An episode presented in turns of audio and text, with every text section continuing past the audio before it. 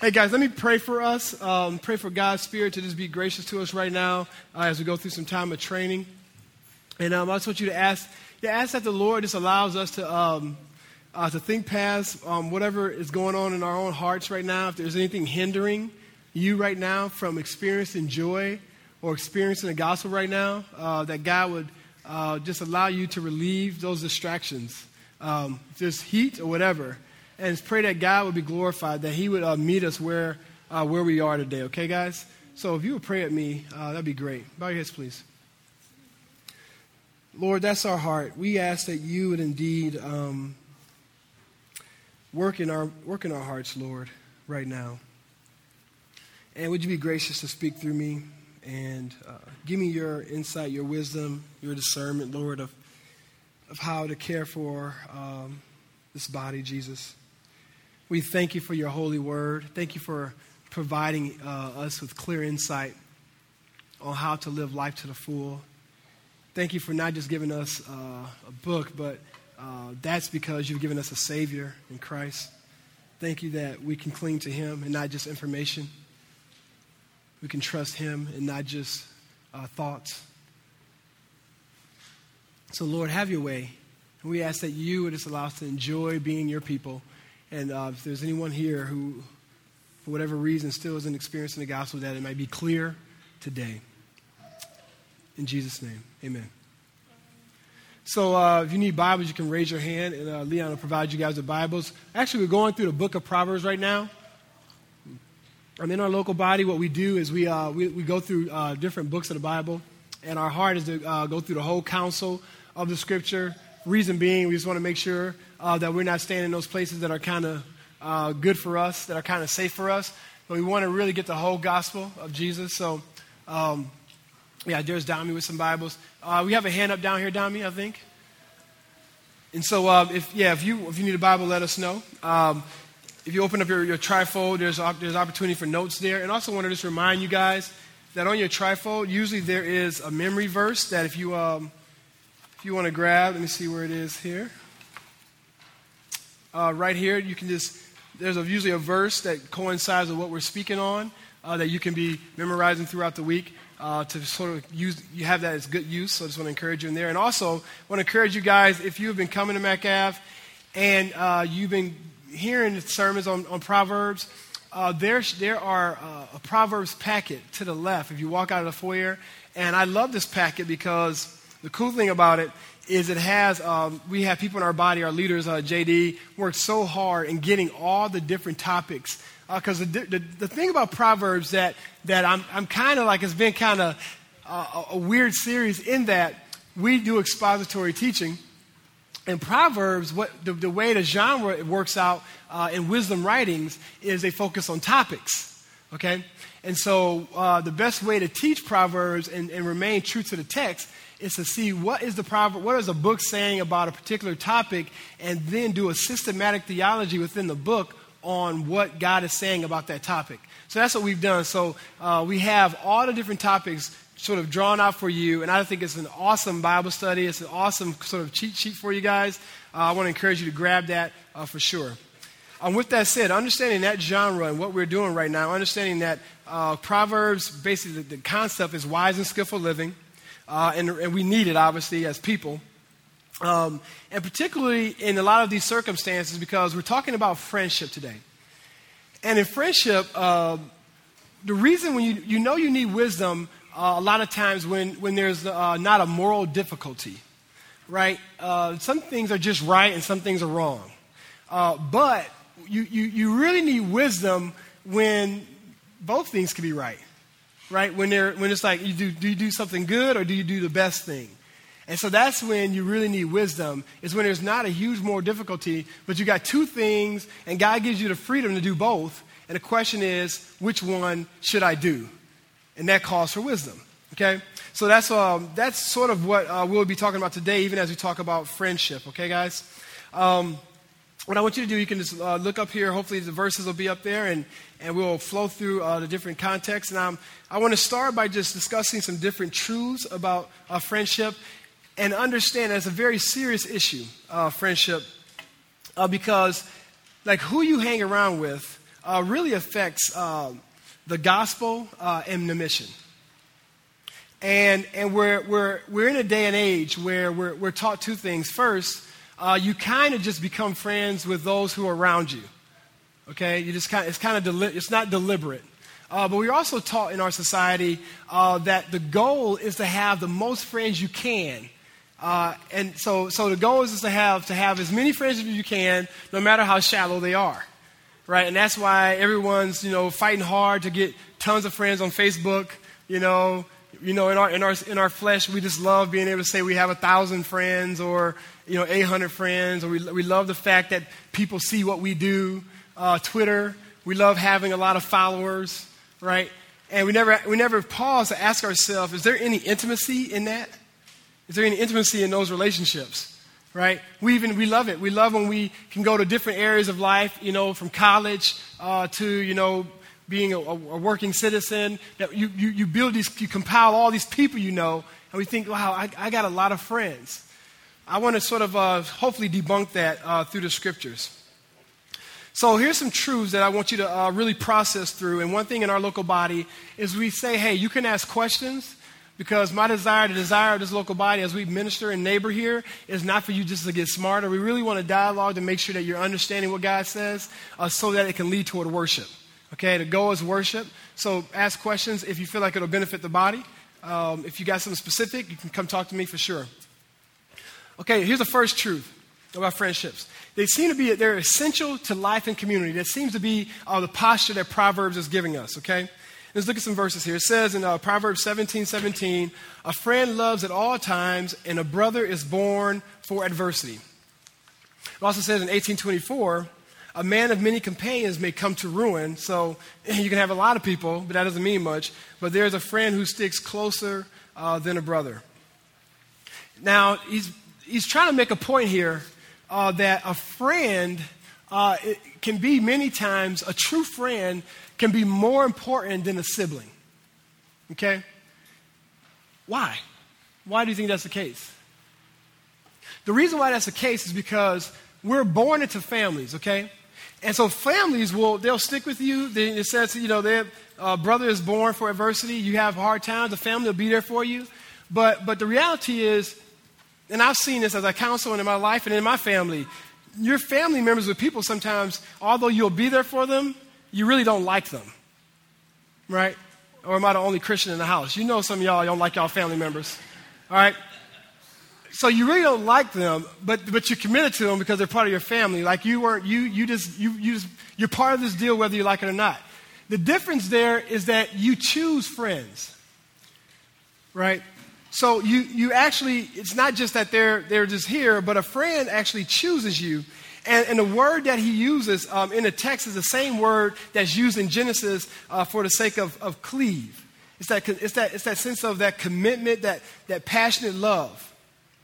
And so what, so what Proverbs is trying to do to you and me as it's building a strong hermeneutic of friendship is trying to help us see that Jesus tells us that friends are chosen deliberately, and the reason why he wants it to be a deliberate choice, right, is because he wants us to deliberately choose people who can be about his kingdom advancement, which I'm going to hopefully prove during uh, our time together. So, the reason why friends are a deliberate choice is because Jesus actually wants you to choose your friends deliberately. Not just, oh, this is just my friend. He wants you, to say that again, because he wants you to choose your friends deliberately. The second truth friendship is an issue of stewardship. The reason why Jesus wants you to choose your friends deliberately is because uh, there's a quote uh, that Tim Keller makes he makes a statement in the context of the scriptures that I'm going to read. He says, In your early life, you are what your family makes you, and later, you are what your friendships make you. Basically, your community forms you. And so Jesus knows this. So when you talk about wise and skillful living in Proverbs, he says, Look, I want you, God has called you to choose your friends deliberately. The reason why is because if you don't, your friends are going to shape you. And if you choose unwisely, you have unwise friends, if you have friends that aren't going to point you to what God wants you to be about, you won't be about it. That the stakes are high here. Look what he says in the scriptures. Verse 20 of chapter 13 Whoever walks with the wise becomes wise, but the companion of fools will suffer harm. You see that? Leave the presence of a fool. He says, when, you got, when you're around someone and they're just not a life giver, they're always saying stupid stuff, they're not about kingdom. He says, why are you placing yourself continually in that presence?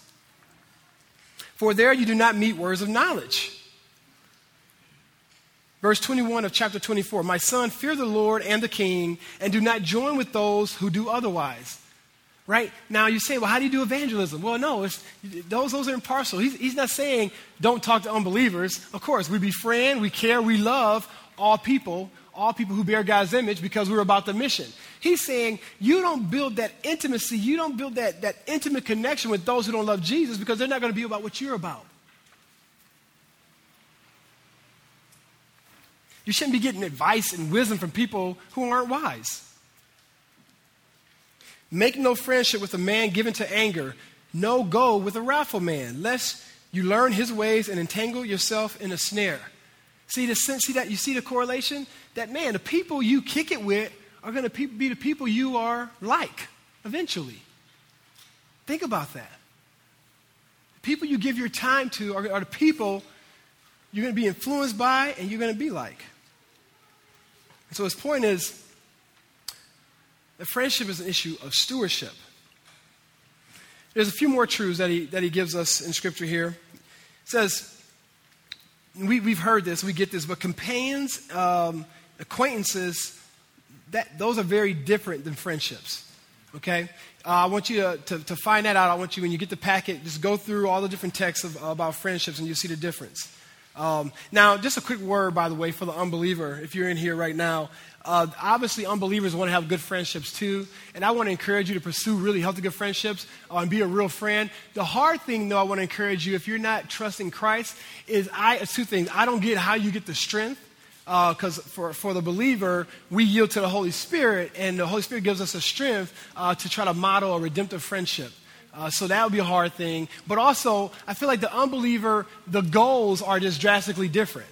Okay? The goal for the believer, I'll propose in, in all of what we do, and you'll see this in a moment, is, is basically threefold. Is that the believer, we, we, we befriend and we do our life because we want to bring honor and glory to God, right? We want to see, we have friendships because we want to continue to have purity and communal health, right? And also, um, we build friendships uh, because we want to be about God's kingdom.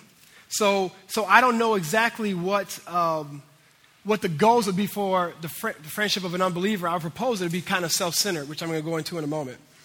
I just want to throw that out that for, for those of us who are still thinking about Jesus, um, I, I, implore you that, that Christ, he, he, he affects every aspect of our life, even the concept of even having friends. Um, Another thing is that he assumes in the scriptures uh, that true friends aren't many.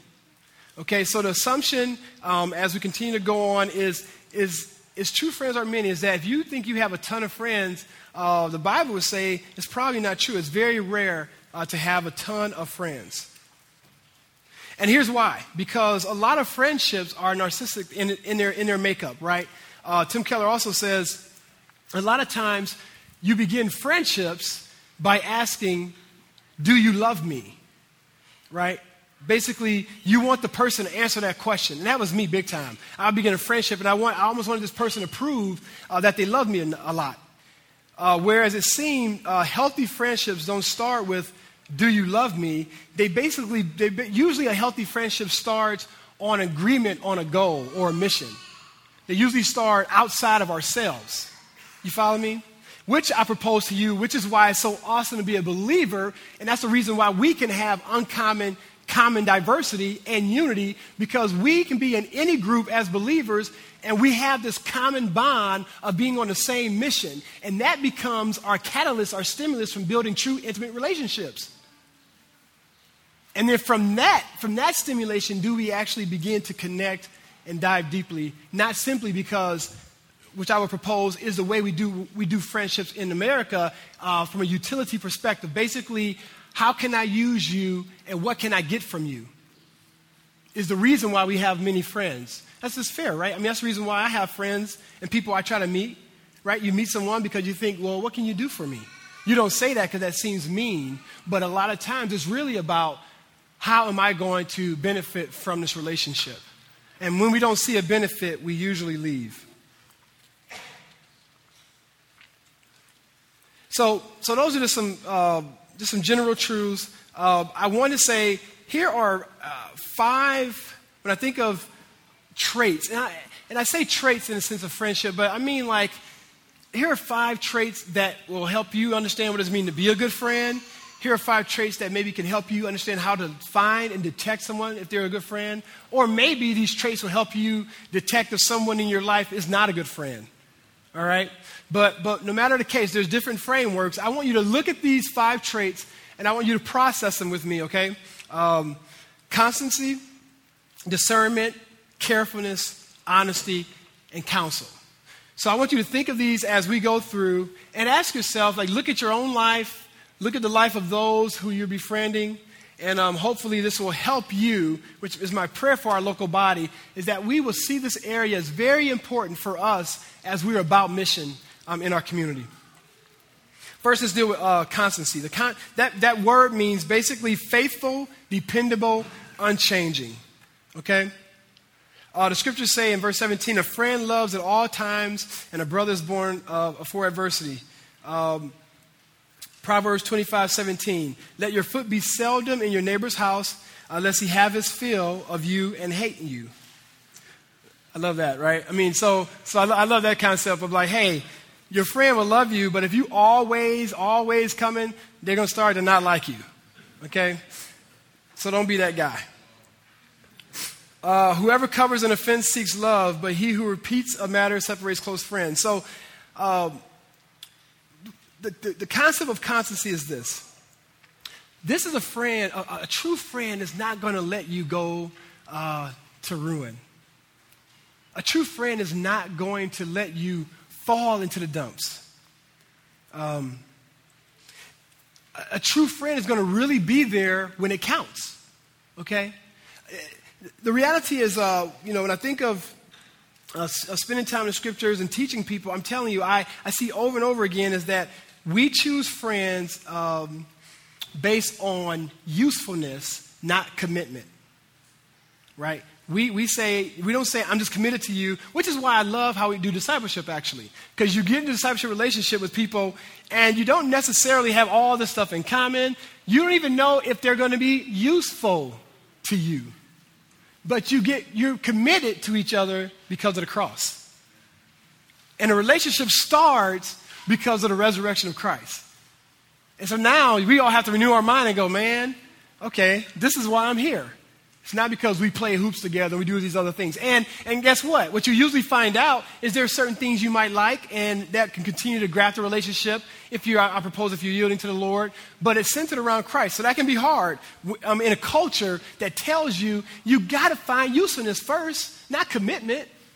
It's about if they can do something for you. It's not by saying, I'm here right now, we're going to be committed because of Jesus. That's weird. But this friend doesn't let you go to ruin. Um, I mean, this, this, is the kind of, you know, this friend is not the one you tell them something, you need some help, uh, and they'll say, well, oh, no, they'll say, whenever you need me, just give me a call, right? Uh, you know, you know, you know that friend's hurting, and you're talking to them. Uh, you ever had that? You, you, you, know a friend's hurting, and you don't know what to do. And we've all, I've been guilty of this. Sometimes because I just don't know what to do. And, and I'm talking to the person who's hurting, I'm like, you know, trying to talk to them and love on them, and I'm just kind of like, hey, you know, well, give me a call when you need something. What I'm realizing is this friend probably goes to their house.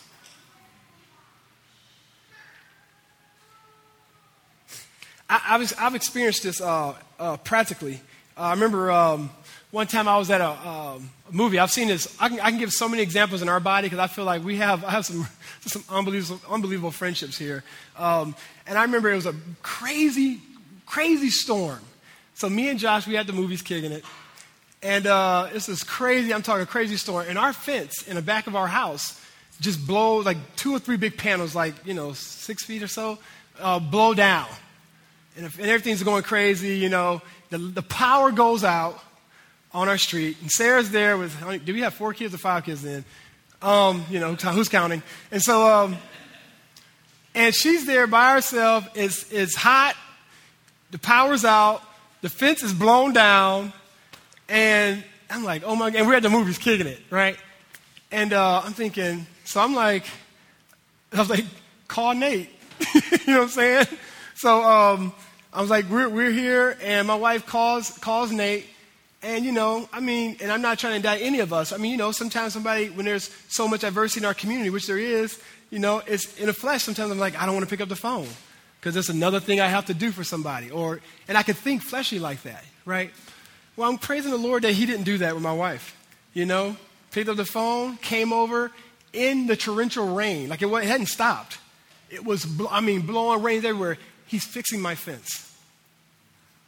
You know, and making sure that my wife is feeling safe. He has his family right around the corner. He could have said, Well, you know, could you call somebody else? Could you do this?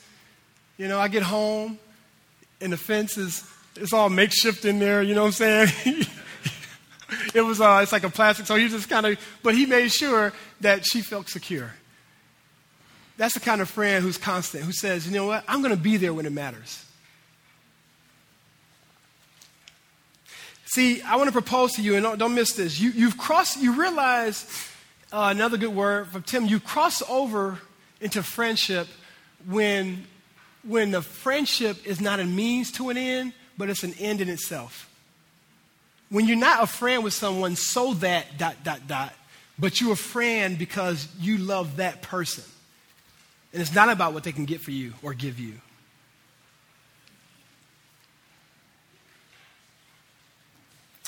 Uh, number two, discernment. Look what the scriptures say about discernment, guys. There's good and bad discernment when you think of friendship. Uh, verse 20 of chapter 14 says, The poor is disliked even by his neighbor, but the rich has many friends. Verse 28 A dishonest man spreads strife, and a whisperer separates close friend. So you got the first one. Uh, here's a guy who's, who's lacking discernment because this person, uh, utility, right? I, I want to be this person's friend because they got stuff. And, and, and the sad reality is the, the, the, the, person who doesn't have stuff gets left off in the sauce, right? It's kind of left out. Right? You see that? How many of us do that? How many of us struggle with that? Right? We're kind of like, whoa, you, you got stuff. You know? If it, is it intellectual pedigree? Is it money? Is it you have a family line that's awesome? You know, what is it? And we go, I want to I wanna hang with you because look at all the stuff I get. And you, you don't offer much. Actually, you always taking my time. How many of us are guilty of that? How many of us struggle with that as we neighbor? Right? It says right there, right? Hey, bad versus good discernment. Look at verse 28. A dishonest man spreads strife, and a whisperer separates close friends. See the gossip. You're around people, and they always got something to say about somebody, and it's usually not good. Right? And you kind of think, well, I'm just going to keep loving on them. I'm going to keep hanging with them.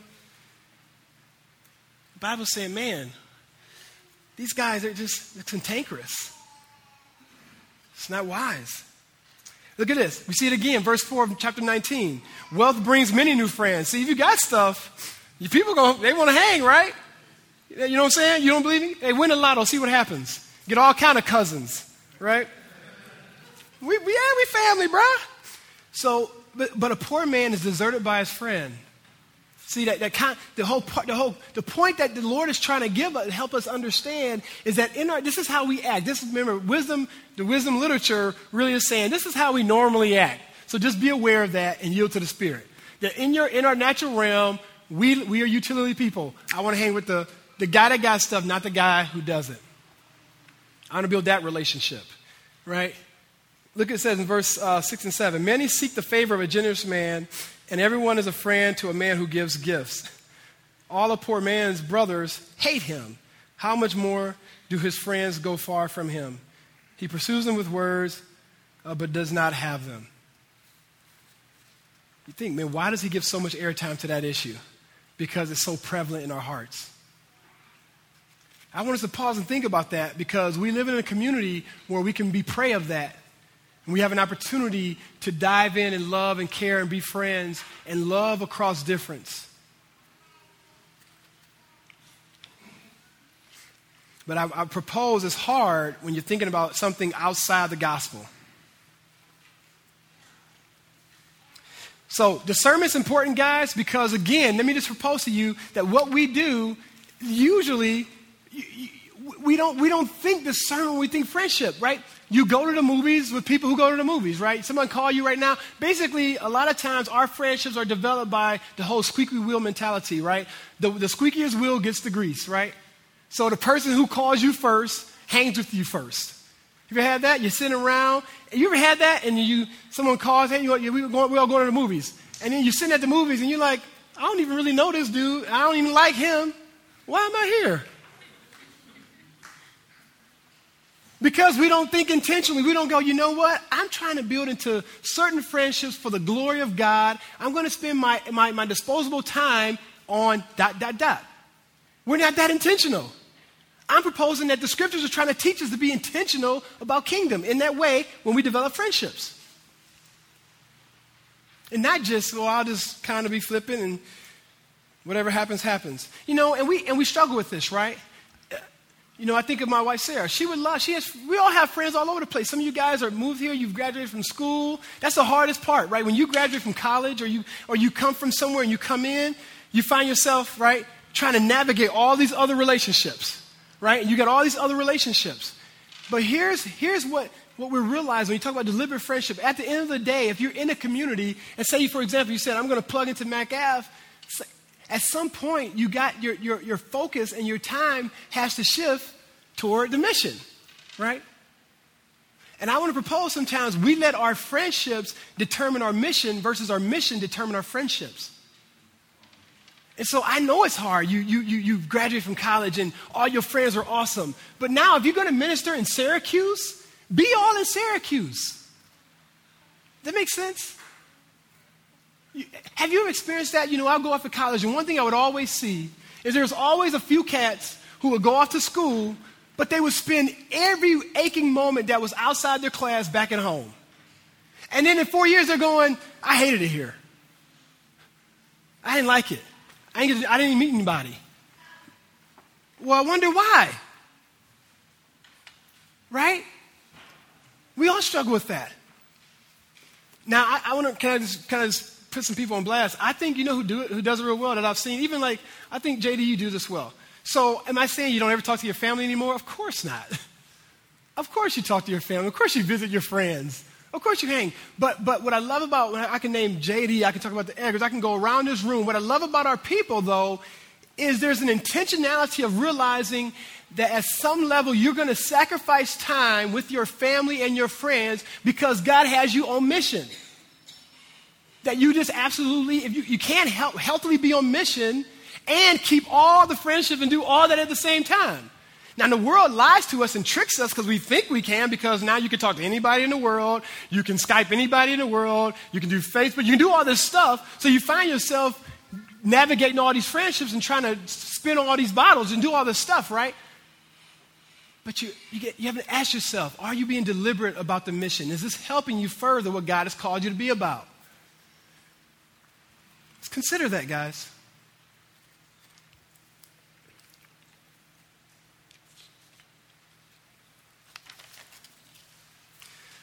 So the question is who are you spending time with and why? As, you, as you're here on mission.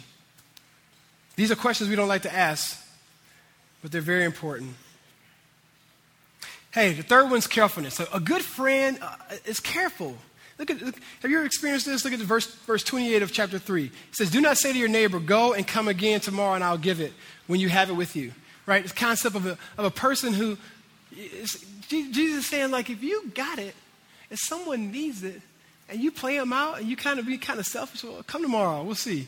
He's like, What? That, have you ever met somebody like that? You're kind of like, uh, and you get to the point where you don't even want to ask them for anything. It's a concept of, it's a concept of selfishness. He's like, don't, don't treat someone like that. Be freely give. So when you have it with you, why do you act like you don't got it?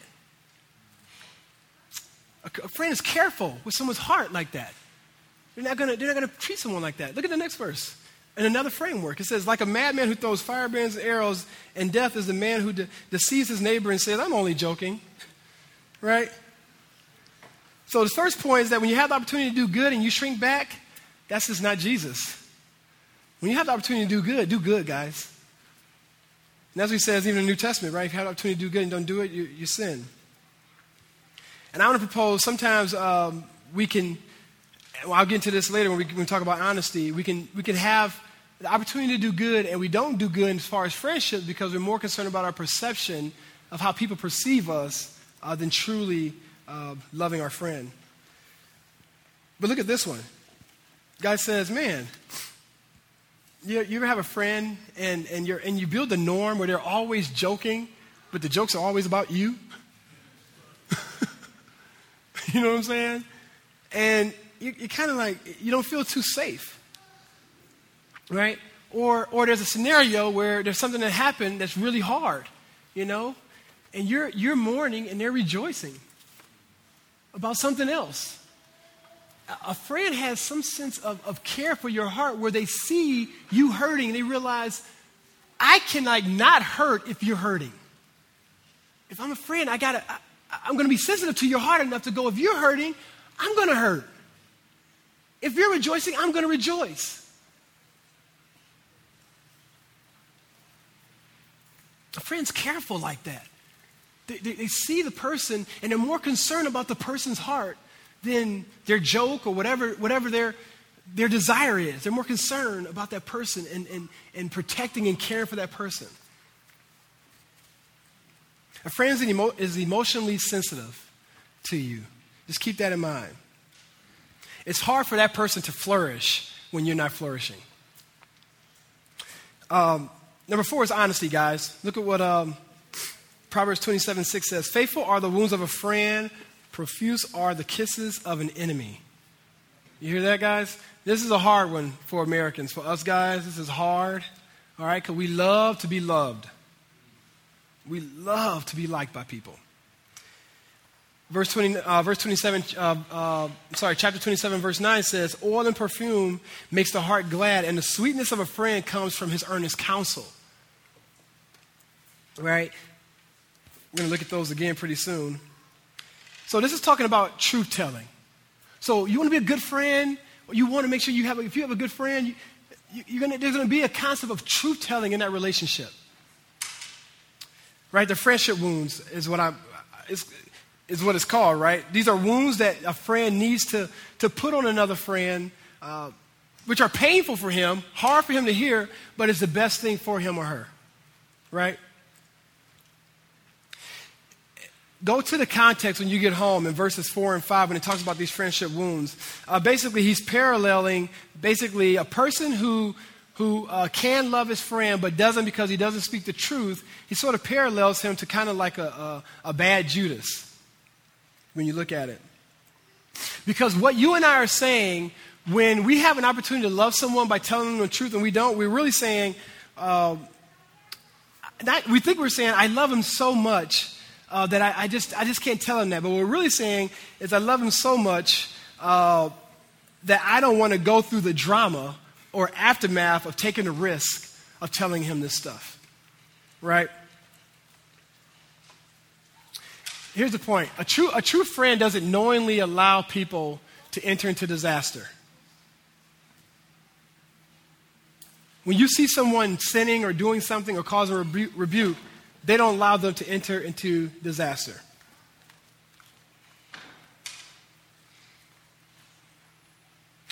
Let me, um, let me give you a practical example. This is good for our body. I want to give you a practical example. So we've already, we've already discerned that basically a person, um, that basically when we talk about friendship, we, the goal always is community, holiness, and kingdom, right? Okay? And so let's talk about honesty, community, and practice. What happens a lot of times is someone can, can sin against us or sin against the church, okay? And the question is, how are you supposed to handle that uh, from the perspective of a friend, okay? So if the goal is, is honesty, right, community, and health uh, for this person in purity, what does it look like? Because the culture would tell you to, you know, just let bygones be bygones. But let me read some verses to you that can kind of that, that speaks against that. And what we're talking about here is what does it mean to be honest with a person in love, um, in friendship? verse, uh, verse 9, it says in Titus 3 But avoid foolish controversies and genealogy and arguments and quarrels about the law, uh, because these are unprofitable and useless. Warn and divisive person once, and then warn them a second time. After that, have nothing to do with them. Uh, you may be sure that such people are warped and sinful, they are self condemned. Romans 16, verses 17 and 18. I urge you, brothers and sisters, to watch out for those who cause divisions and put obstacles in your way that are contrary to the teaching you have learned. Keep away from them. For such people are not serving our Lord Jesus, but their own appetites. Uh, by smooth talk and flattery, they deceive the minds of, of naive people. So you see these, uh, we're talking about brothers. There's, there's, people in the body. They're doing things. These are, these are brothers in a body. Things are happening uh, in the body that's causing division. Things are happening that's causing sin. And these are, these, in the midst of these friendships, they're, they're being asked uh, to treat people a certain way based on how they're treating the local body. Okay? So it seems to me that this is fair to say when you think of friendships, you think of the concept of friendship in sin, uh, in our local church, if we talk about a Christian context, we're, getting, we're seeing certain verses that are being very clear about what does it look like to care for these people. It seems the best way you care is to tell the truth about what they're doing, right? And be a united front, not dog them out, but be a united front against it for the sake of the community, for the sake of the glory of God, right? And for the sake of purity. 1 Corinthians 5:12 says, "For what, I, what have I to do with judging outsiders? It is not those inside the church whom you are to judge. God judges those outside. Purge the evil person from among you."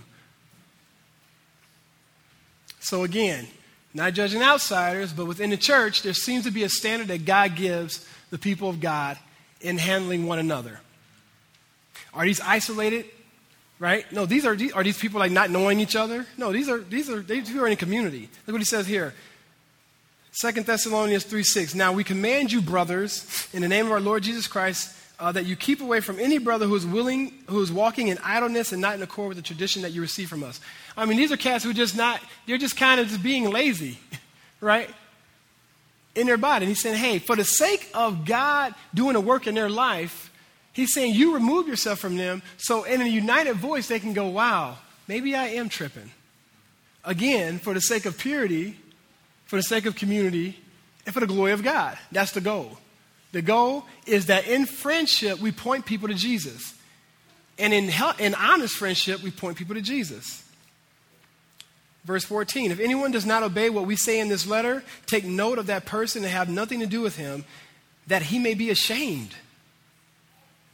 Like, like that, you, you don't get away with that today. That word is even weird in our culture. But it seems to be a clear biblical framework, a clear biblical mandate of the response of the church to people, our friends who are in sin. To be honest, for the sake of them responding healthily to the gospel. I don't have to go on to Matthew 18 and all the other places. Here's the reality in our local body, we have, we have an opportunity, when I think of even practically bringing this down to our local body, Many of us have had or have an opportunity to speak to people in our body who have defamed the church, who have caused dissension in our body, who are doing things that are, that are evil. Now, this hard, okay? It's hard because we have relationships, we have friendships. But I want to propose to you two things that the Bible is clear first And this is, what, this is what's interesting is I feel like you say, well, why do we struggle then? Because it's so clear in the scriptures, and I know we all want to obey the, obey the scriptures. Here's why I think it's hard. Because I think we have a, a kind of a warped view on what church is. We see church as individuals, right? And so we are as individuals, and then things happen to individuals. The Bible doesn't see church like that. The Bible sees church as an organism, a family. And so I want to propose to you that when you're, and so we wonder, like, what do you do then? I mean, it didn't happen to me. It's, you know, a person didn't sin against me, uh, even in our local body. Well, why, what, what do I say? I, I, want to give an example. First, I want to talk about 1 Corinthians 12 speaks against that. 1 Corinthians 12 says that the body is whole. And the foot doesn't say, I don't care what happens to the hand. The concept is that if one of us are hurting, we're all hurting. If one of us have been defiled, we're all defiled. Practical example Galatians 2 11 through 14. It says, But when Cephas came to Antioch, I opposed him to his face. Uh, this is Paul talking about Peter uh, because he stood condemned. For before certain men came from G- James, he was eating with the Gentiles, but when they came, he drew back and separated himself, fearing the circumcision party. And the rest of the Jews acted hypocritically along with him, so that even Barnabas was led astray by their, by their hypocrisy. Right? But when I saw that their conduct was not in step with the truth of the gospel, I said to Cephas before them all, I said it to his face, if you, though a Jew, live like a Gentile and not like a Jew, how can you force the Gentiles to live like Jews? Paul models here, guys, that he loved Christ enough, the gospel enough, and the Gentiles, and most importantly, Peter enough to rebuke him. Now, what do you think would have happened if Peter wouldn't have uh, confessed and submitted? What do you think would have happened if he wouldn't have, if you, if he wouldn't have repented? I think we have a very different story, right? Do you think he'd have said, "Well, I just I said something. I don't," you know? No, that would have been a serious issue because the gospel was at stake. Because the way we handle each other demonstrates and proclaims the gospel. So when you think of honesty and friendship being a key metric, of us bringing honor and glory to God, having healthy community, and keeping purity in the local body, I want to propose when you're with people and you know that they have an issue, here's, here's what happens. We can think, well, that was an issue with leadership or anything like that. I say you have a warped view of church because that doesn't provide a united front. We don't dog people, but what would it look like if we as a collective body and people came up to us and we say, you know what, this is awkward, and I want you to miss this. This is awkward, but bro, sis, you hurt my body. And you need to be reconciled to our body. See, you, know, you notice I didn't use they language, he language, because that's not biblical. This is your body. You were hurt. And you know what? I love you, but you need to be reconciled to us because right now you're not. What is that looking like? What, what's those steps? What would happen if 60 people in discipleship had a united voice and said that? Do you think people would have to pause and go, huh? They're not going to just act like we can have a friendship unreconciled. They're not going to say, no, I'm out here and I'm speaking to that other issue there, but no, we're one church. That's what honesty and friendship does. I just had to take a pastoral moment for visitors because we, we are trying to learn how to grow and be a body in this church, in this community. And I want our body to not shrink back because the world tells you to have people like you. But do the right thing. And stand up as a united voice and speak against evil. What's the goal? Not for people to feel bad, repentance. It's for people to even say, hey, I don't want to be part of your local body, but I repent of my sin. And we bless people and send people off. Am I making sense? Any questions? Theologically, I want us to build conviction. Because here's the thing, family. I'm okay with us wrestling with the process. What I'm not okay as your leader is you not having biblical conviction. See, you can only wrestle with the process as a Christian when you have biblical conviction. You have to say, here's what the Bible says. Wow, that's hard. Okay, I believe it, I agree. How do I do that? See, we gotta, we gotta, we gotta cross that chasm first. And then we can talk about how to do it.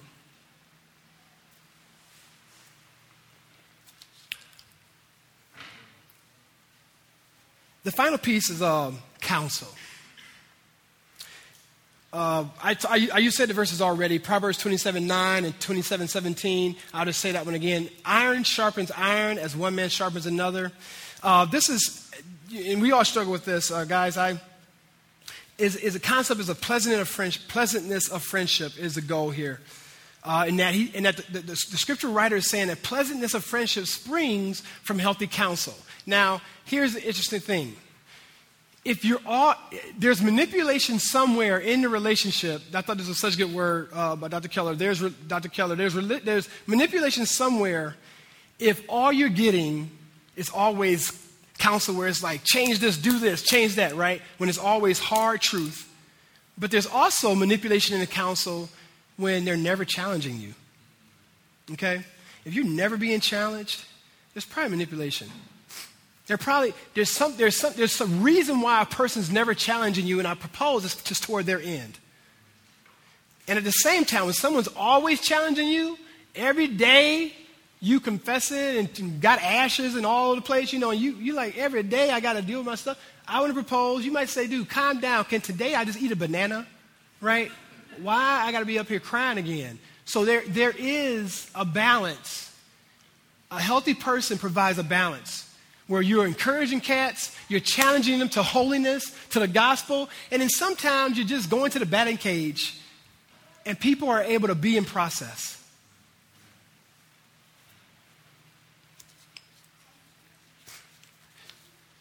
Now, when you hear all this, it's kind of heavy, a lot of stuff about friendship. I want you to remind yourself about the deliberate piece, about being on mission, about what we're doing in this local body. If you're not part of this church, don't leave here going wherever you go and just think about shopping at churches and it's always about you and you don't want to commit to nobody or nothing or no leadership because you want to be free. No, you're fooling yourself. You're just arrogant. Okay? It's not about just freedom. You're arrogant. You don't want to submit to a local vision. And people, I'm asking you, don't got to be this vision. Go somewhere and submit to what God is doing in the world somewhere. Somewhere.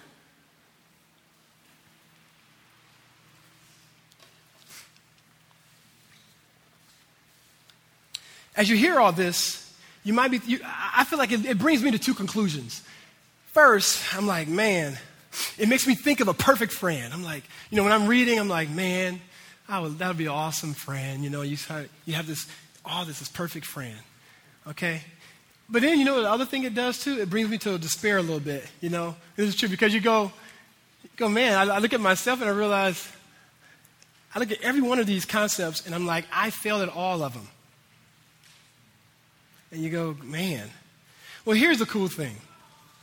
The cool thing about that is I'm proposing that Jesus wanted it that way because what he wanted you to do was not to try to comb the earth to find this perfect friend, but he wanted you to see all those traits, realize you can't meet them all, realize no other person can meet them all, but only one person has met them all, and that's your Savior Christ.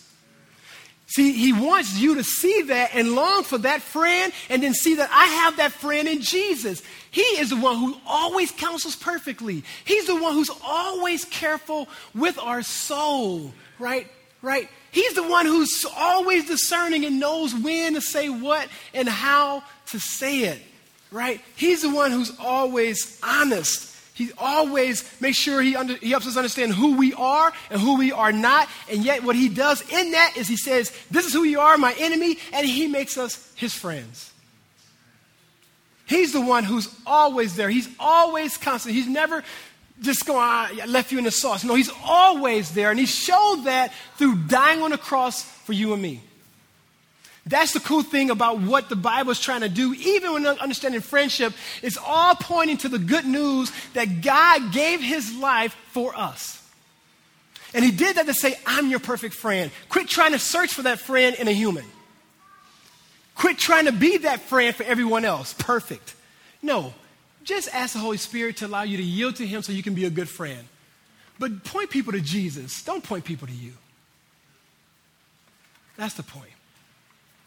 So I want to encourage you here right now, guys. If you are sitting around and mad at some friends and uh, maybe you got to make some conclusions of some people that have dogged you, do your due diligence. But remember, the point of this passage, what God is doing in Proverbs, is He's showing us what does it mean for us to be a good friend, for us to have good friends deliberately for the glory of God, and for us to put our trust in the only faithful friend, our Lord and Savior, Jesus Christ. Apart from Him, you, we are just futile and we are going around looking crazy trying to find something that doesn't exist. It only exists in Christ, our King. Let me pray for us. Um, here's what we're going to do I'm going to pray. Uh, we're going to do tithe and offering. If you are uh, new here, keep your wallets to your side. We don't want your money. That's not our deal. Uh, you are our guests. We're so happy to have you. Um, we know, we get it at Mac Ave that this is a time of worship for us. We worship Jesus because he's given us everything. So that's why we do uh, tithe and offering. It's a, it's a sign of worship, a worship time for us to say, God, you're giving us everything. Here is your money uh, to do what you want with the kingdom. All this is yours. Um, if you get that as a visitor, if you get the, the, the, the theological understanding behind why we get money here, please give to your Savior, but do not give out of compulsion. We're not trying to get your stuff, okay? Um, we're going to do tithe and offering. I'm going to pray for us. We're going to sing out, and then we're going to go downstairs. We're going to worship Jesus more through fellowship and uh, taking of communion, okay, guys? Let me pray for us. Lord Jesus, would you give us the grace uh, to choose friends who are going to help us extend your kingdom? Give us the grace to have the strength to let go of friends who are not going to be about your business. Give us the grace to see the difference between us ministering to people, uh, but also trying to hold on to a, a, a false view of ourselves, a false center, and allow us to repent of that and to focus on kingdom, to enjoy the kingdom. Lord, give us the grace to, to model those five clear character traits that you've provided for us, Lord. And we ask that you would allow us to be good friends to others, to to choose good friends, but most importantly, to trust the only true real friend. And Lord, we thank you for that. We pray for this tithe and offering. We ask that you will be exalted through uh, our giving, Lord. We pray that you will give us wisdom on how to use this stuff for your glory. Um, and Lord, for our local body, would you empower this body to, to, man, just be prophetic and courageous in how we do kingdom life? Lord, I pray for that. Don't allow us to fall prey to our own thoughts Allow us to submit to your scriptures. In Jesus' name, amen.